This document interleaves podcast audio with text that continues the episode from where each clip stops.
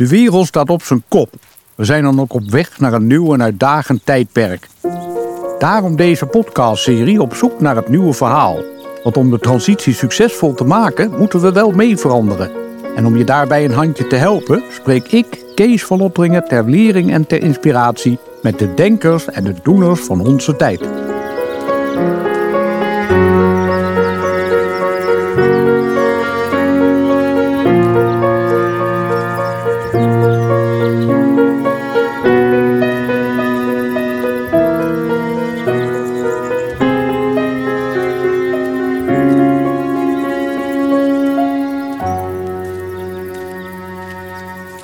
Welkom in mijn zoektocht naar het nieuwe verhaal. Dit is alweer aflevering 22. Vandaag gaan we het hebben over dromen en verbeelden. Dat doen we door een gesprek te voeren over Utopia Lab.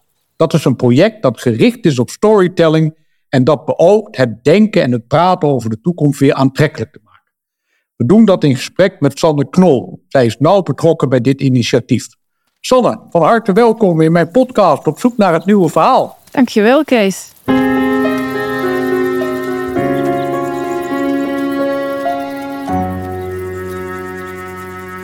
Ja, Sanne, jij hebt gestudeerd aan de Universiteit van Wageningen. Daarna heb je gewerkt op het snijvlak van ecologie, natuur en duurzaamheid. En dat deed je voor meerdere instellingen en organisaties, waaronder Rijkswaterstaat en de provincie Brabant. En sinds een half jaar ben je werkzaam voor de stichting G1000 en ben je als projectleider betrokken bij het organiseren en faciliteren van burgerberaden in Nederland. Daarnaast ben je als vrijwilliger betrokken bij Utopia Lab. We gaan het in dit gesprek vooral hebben over Utopia Lab, want dat is een bijzonder project. Kun je misschien eens uitleggen wat dat project precies behelst? Uh, ja, uh, het project is, uh, is opgericht door Annabella Meijer. is gestart door haar. Annabella is visual storyteller. En zij heeft eerder in 2018 Eerste Hulp bij Klimaatverandering een boek gepubliceerd. Uh, en dat, uh, waarvan ze zegt dat het gegarandeerd uh, schuldgevoelvrij is. Het is een leuke manier om over klimaatverandering te hebben en over klimaatverandering na te denken. Daarna dacht ze, ja, er ontbreekt nog wat. En is ze aan de slag gegaan met de ontwikkeling van Utopia. En dat idee daarachter is, zeg maar, het zichtbaar maken van wat mensen nu wel willen. en wat, hoe doen we dat? Uh, dat doen we uh, door interviews. Uh, wij noemen dat reizen. We gaan op reis met mensen. En dan gaan we aan de hand van 15 vragen. gaan we hun droomwereld schetsen. Het land. Wat zou bestaan als jij het voor het zeggen hebt? Het land. Wat als het zou bestaan, zou je nu je koffers pakken om er morgen naartoe te vertrekken. Want dat is de plek waar je absoluut zou willen wonen. Die plek, die gaan we met elkaar verkennen. Oké, en om, om de luisteraar al even een gevoel te geven van wat de namen van die ja, utopia van deelnemers zijn. Hè, dat zag ik namen staan als Platland, Vrijnetia, Zonneland, Olaf en Freeland. Dat zijn er een paar van de honderd. Dat geeft eigenlijk al wel aan in welke richting die dromen en die verbeelding gaan. Maar goed, dus jullie zijn dat project gestart. Er zijn wat ik begrepen heb, klimaatpsychologen, designers, tekenaars, onderzoekers bij betrokken. Dat zijn allemaal vrijwilligers die samen proberen om eigenlijk een positieve toekomst te schilderen. Die het ook aantrekkelijk en uitdagend maakt om daar met elkaar over te denken en te praten. Hoe hebben jullie dit vormgegeven? Um, ja, dan ga ik het even specifiek hebben over het project uh, wat het afgelopen jaar heeft gedraaid. En niet de situatie ervoor, uh, toen Annabella het aan het opzetten was. Uh, want het afgelopen jaar hebben we samengewerkt met uh, onderzoekers van de Rijksuniversiteit Groningen. En dus hebben, hebben we onderzocht, zeg maar, wat Utopia doet met mensen, of wat je, wat je daarmee kunt. Um, we hebben daarvoor geprobeerd om zo divers mogelijke mensen te werven. Dat was nog best wel lastig. En die mensen aan de hand van een aantal vragenlijsten en zo hebben we gekeken van in hoeverre kun je Utopia gebruiken om de overheersende waarden van mensen uh, te kunnen inschatten. maar we hebben ook gekeken, wat is er van het effect op mensen? Heeft het nut om over je dromen te praten? Maak je je leven daarmee ook anders? Ga je andere keuzes maken daardoor? Dus dat, ja, en, en gekeken ook van wat zijn nou eigenlijk de belangrijkste waarden van mensen. Dus zij hebben daar echt een onderzoek gedaan het afgelopen jaar. We hebben toen uh, scouts gehad die op zoek waren naar mensen, reisleiders die de interviews deden. En uh, die interviews die worden opgenomen en die worden vervolgens uitgetekend door tekenaars. Met als uh, absolute klapper op de vuurpijl dat, ze straks al die, dat die tekeningen straks een expositie vormen op de Dutch Design Week. Ja, want dat is niet mis. Hè? De Dutch Design Week, dat is natuurlijk een belangrijke culturele en kunstzinnige bijeenkomst jaarlijks in Eindhoven. Ja. Nou, dat geeft wel aan hoe, uh, hoe interessant dit project is, dat het daar onderdeel van uitmaakt. Is er een rode lijn te trekken tussen die pakweg honderd mensen die jullie geïnterviewd hebben, als het gaat om de belangrijke waarden die zij tot uitdrukking hebben gebracht in hun utopia of in hun droomland?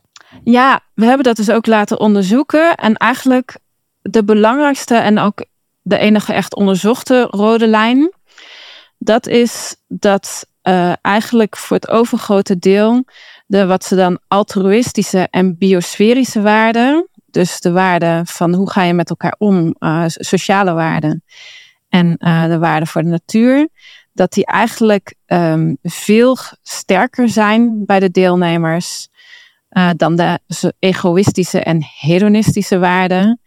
Dus dat gaat meer over jezelf, je eigen ontwikkeling, je eigen plezier, je eigen. Dus wat je ziet, is dat over het algemeen het ik in de echte, in je waarde uh, minder belangrijk is dan het wij en, het, en de natuur. Ja, het is wel bijzonder, hè? want we komen natuurlijk uit een periode van het neoliberalisme, wat toch erg ja. uh, gericht is op jezelf, waar ook zeker hedonistische trekjes in te vinden zijn.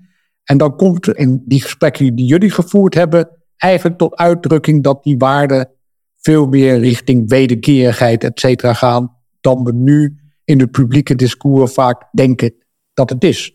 Ja, dat klopt. Dat is heel opvallend. En wat ik er heel erg leuk aan vind, is dat wij niet de enige zijn die dit hebben ontdekt. Uh, dit is ook gekomen uit een groot Europees onderzoek. En uit ander onderzoek komt over het algemeen gewoon dat mensen dit eigenlijk heel belangrijk vinden. En dat vind ik heel fascinerend. Want inderdaad, wat je zegt, het verhaal nu, zeg maar, het narratief nu is, uh, het, vooral het economisch narratief, is dat het heel erg gaat over ik, mijn plezier, je gaat mij dit toch niet afnemen. Het gaat heel erg om mijn individuele vrijheid. Uh, terwijl als je verder kijkt, het eigenlijk erop lijkt dat mensen de gezamenlijke vrijheid, het met elkaar keuzes mogen maken, het samen uh, in een mooie uh, omgeving leven die je draagt, zeg maar, of waar je je één mee voelt, dat dat eigenlijk voor veel mensen veel belangrijker is. En dat vind ik ergens ook heel erg mooi en hoopvol. En misschien toch even advocaat van de duivel. Hè? Als jullie honderd mensen hebben geïnterviewd en je geeft zelf eigenlijk aan dat het niet zo makkelijk was om een dwarsdoorsnee van de samenleving uh, daarvoor te enthousiasmeren. Zou het ook kunnen zijn dat de mensen die mee hebben gedaan, dat die per definitie achter die meer altruïstische waarden staan, dat het wellicht ook daar een verklaring voor is? Ik denk dat het zeker meespeelt.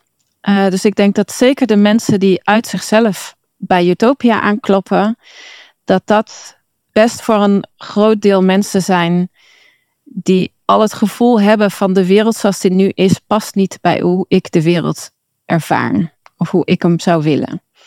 Dus ik denk dat dat zeker meespeelt. Nou hebben, is het niet helemaal gelukt om 100 mensen te interviewen. Het zijn er 79 geworden die hebben meegedaan aan het onderzoek. En we hebben echt de laatste 20, 30 mensen misschien uh, die we hebben geïnterviewd daarvan, zijn echt buiten, ja, ik zal maar zeggen, onze bubbel geweest. Wat bedoel je daarmee? Nou ja, dat binnen Utopia Lab, de vrijwilligers, dat zijn natuurlijk allemaal mensen die nadenken over wat voor wereld zou, zou ik willen hebben. En uh, die ook voelen dat de wereld zoals die nu is niet past bij hoe ze het willen. En die daar, ja, dus die inderdaad denk ik die altruïstische en biosferische waarden best wel hoog hebben zitten. Uh, en we hebben ook echt gezocht nou, je, je zitten ook wel wat gemene delers onder de, onder de uh, vrijwilligers. En we hebben echt gezocht naar mensen die, nou, bijvoorbeeld ook lager opgeleid zijn, veel praktischer werk doen, uh, die, nou, misschien ook heel anders tegen de wereld aankijken. Zo zag een van mijn collega's ergens iemand een boek van Thierry Baudet lezen. En uh, ging ze daarover doorvragen wat, wat hij daarvan vond. Ja, vond hij echt helemaal geweldig. Dus nou, dan wil ik graag met u een interview doen. Ja, begrijp ik. Ja. Nou, dus ja, we hebben echt wel geprobeerd um, om daar diversiteit in aan te brengen. Ik, de selectie mensen is absoluut niet representatief voor Nederland. Dat zou ik niet durven beweren kunnen we ook niet onderzoeken of, of, of onderbouwen dat dat zo zou zijn. Maar nou ja, we hebben ons best gedaan om het diverser te maken dan het in eerste instantie zou worden. Ja. ja. Ja, wat ik, ook, wat ik ook hoorde van uh, een van jouw collega's bij Utopia Lab, is dat uh, het soms ook zo was dat je mensen benaderde die er moeite mee hadden om hun verbeelding en over, om te dromen over wat wellicht, als je helemaal de vrije hand hebt, zou kunnen bedenken. Dus ja. er werd ook gezegd van ja, er zijn mensen bij die nooit om iets wordt gevraagd. En dan is het dus blijkbaar ook moeilijk om zoiets met een horizon te bedenken. Ja, ik denk dat er twee dingen in meespelen. Je hebt natuurlijk gewoon mensen die makkelijker hun verbeeldingskracht aanspreken dan andere mensen. Los van of je wel of niet gevraagd wordt uh, om mee te denken. Uh, en dat is wel grappig, want ik heb ook iemand een, iemand een interview gedaan met iemand die echt zei van ja, hoezo? Uh, ik weet niet anders dan dat dingen zo gaan, zeg maar. Dus dan merk je al van, oh ja, die, die heeft inderdaad meer, veel meer moeite om te verbeelden. En meerdere mensen ook wel, die ja, helemaal los gingen, zeg ik dan. Ja, er zitten heel veel herkenbare dingen in altijd. Maar die het heel makkelijk vond om, uh, om gewoon in die wereld te stappen, als het ware. En te zien is hoe het daar is. Dus het verschil is heel groot. En dan heb je nog mensen die inderdaad nooit iets gevraagd wordt. En die zijn sowieso heel moeilijk al om te enthousiasmeren om mee te doen, überhaupt. Omdat ze het gevoel hebben, misschien ook wel, dat ga ik nu invullen. Uh, ja, hoezo moet, moet je dat van mij weten? Dat doet er toch niet toe? Of um, ja, hoezo moet ik daar nu ineens een idee over hebben? Maar los van of ze het dan wel zouden kunnen verbeelden als ze het zouden willen. Uh, en we hebben dus geprobeerd om ook die groep mensen wel binnen, binnen te krijgen. Maar ja, dat is minder makkelijk.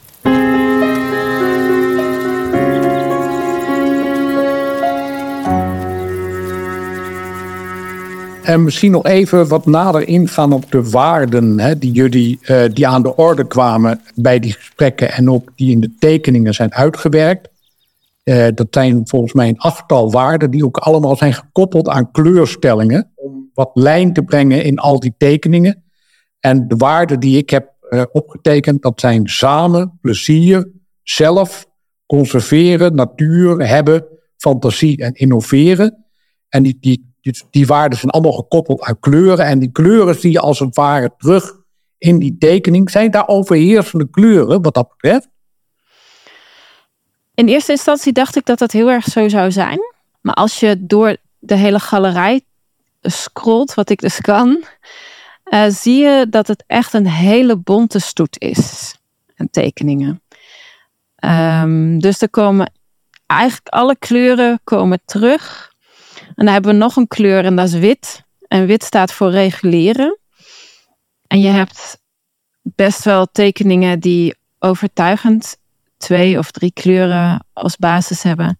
Je hebt ook tekeningen die veel meer kleuren uh, hebben. Dus die veel gemixter wat dat betreft zijn qua waarde. Maar uh, ja, voor mijn gevoel zeg maar, komt groen best wel veel terug. En uh, dat is dus natuur.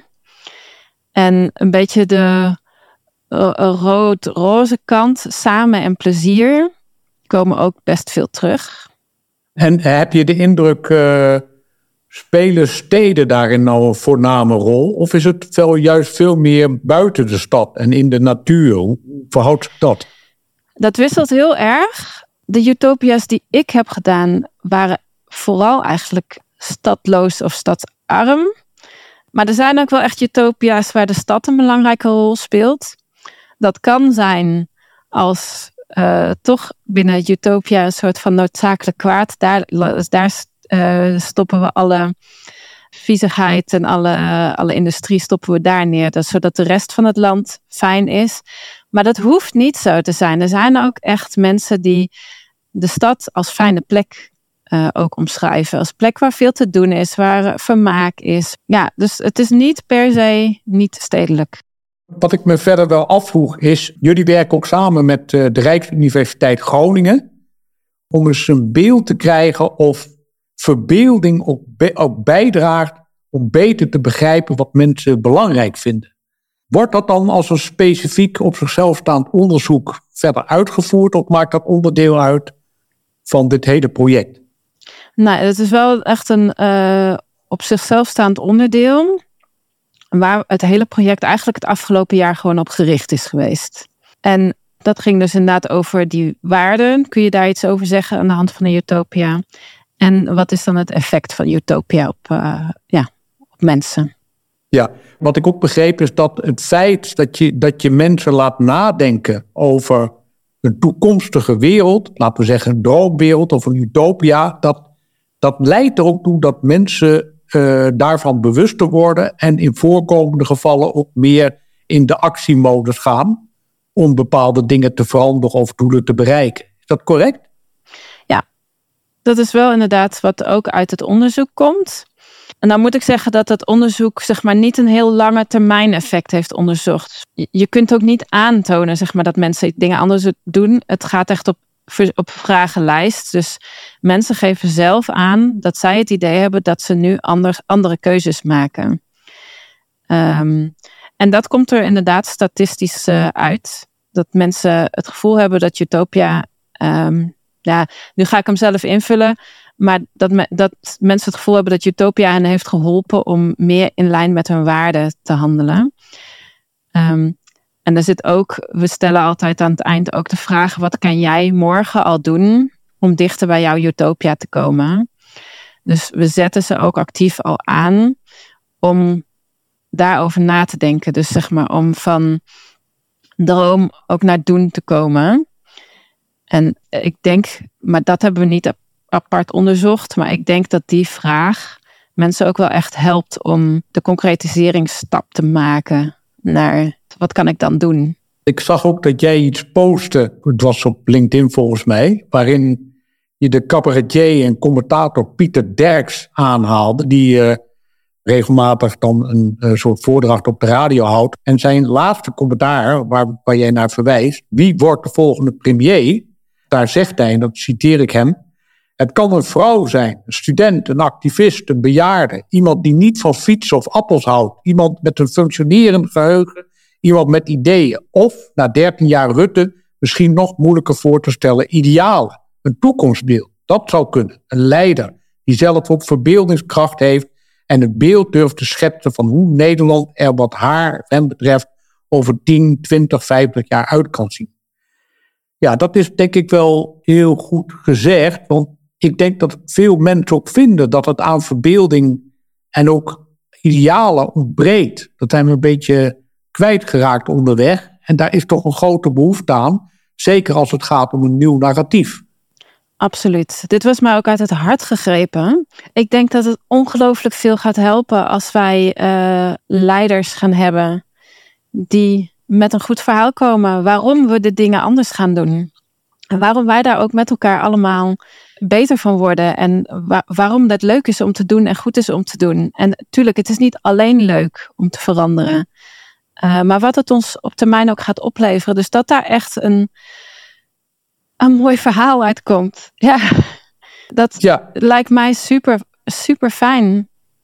En dat je dan ook weet, als je op iemand stemt, waar die naar streeft op de lange termijn. Wat, die, wat voor land die wil maken, hij of zij of wie dan ook. Wat voor land die voor ogen heeft waar we naartoe zouden gaan. Dat Nederland meer is dan een BV-Nederland. Ja, ja, je kunt een land uh, managen. Uh, maar je kunt een land ook leiden. En leiden hoeft niet eens te zijn dat jij alles voor het zeggen hebt. Uh, ik werk niet voor niks bij G1000 aan burgerberaden. We kunnen dat ook samen met elkaar bepalen waar we naartoe willen. Maar ook dat vraagt leiderschap.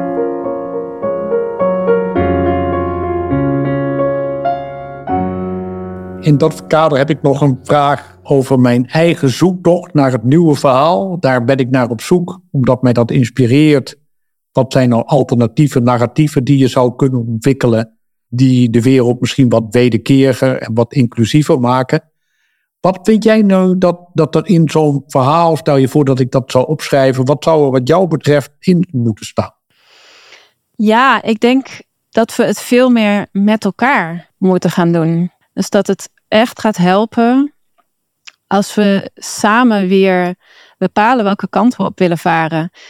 In plaats van, nou ja, we, hebben een bootje en we kijken hoe we alles op het bootje, zeg maar, de zeilen optimaal instellen. Maar we hebben geen idee welke kant we opvaren eigenlijk. Uh, maar dat we met elkaar gaan kijken welke kant willen we eigenlijk opvaren, welke keuzes willen we daarin maken. Ja, dus vooral echt heel erg dat we dat samen gaan doen met elkaar. Sanne, misschien nog even. Het is zo dat dit project eh, wordt min of meer gefinancierd door crowdfunding. Klopt. Dus mensen die zich verbonden voelen met dit initiatief en het willen ondersteunen, die kunnen dat doen. Waar zou je eventueel een bijdrage kunnen leveren om die expositie op de Dutch Design Week mogelijk te maken en ook misschien dat geld te gebruiken voor aanvullende activiteiten? Uh, dat is op uh, www www.voordekunst.nl. En uh, de volledige link, daar kom, je, daar, daar kom je bij alle projecten en dan kun je Utopia Lab vinden. Uh, maar de volledige link uh, zet je denk ik ook wel in de show notes neer. Zeker, zeker, ja. Sanne Knol, medewerker en reisleider van Utopia Lab. Veel dank voor dit gesprek. Graag gedaan.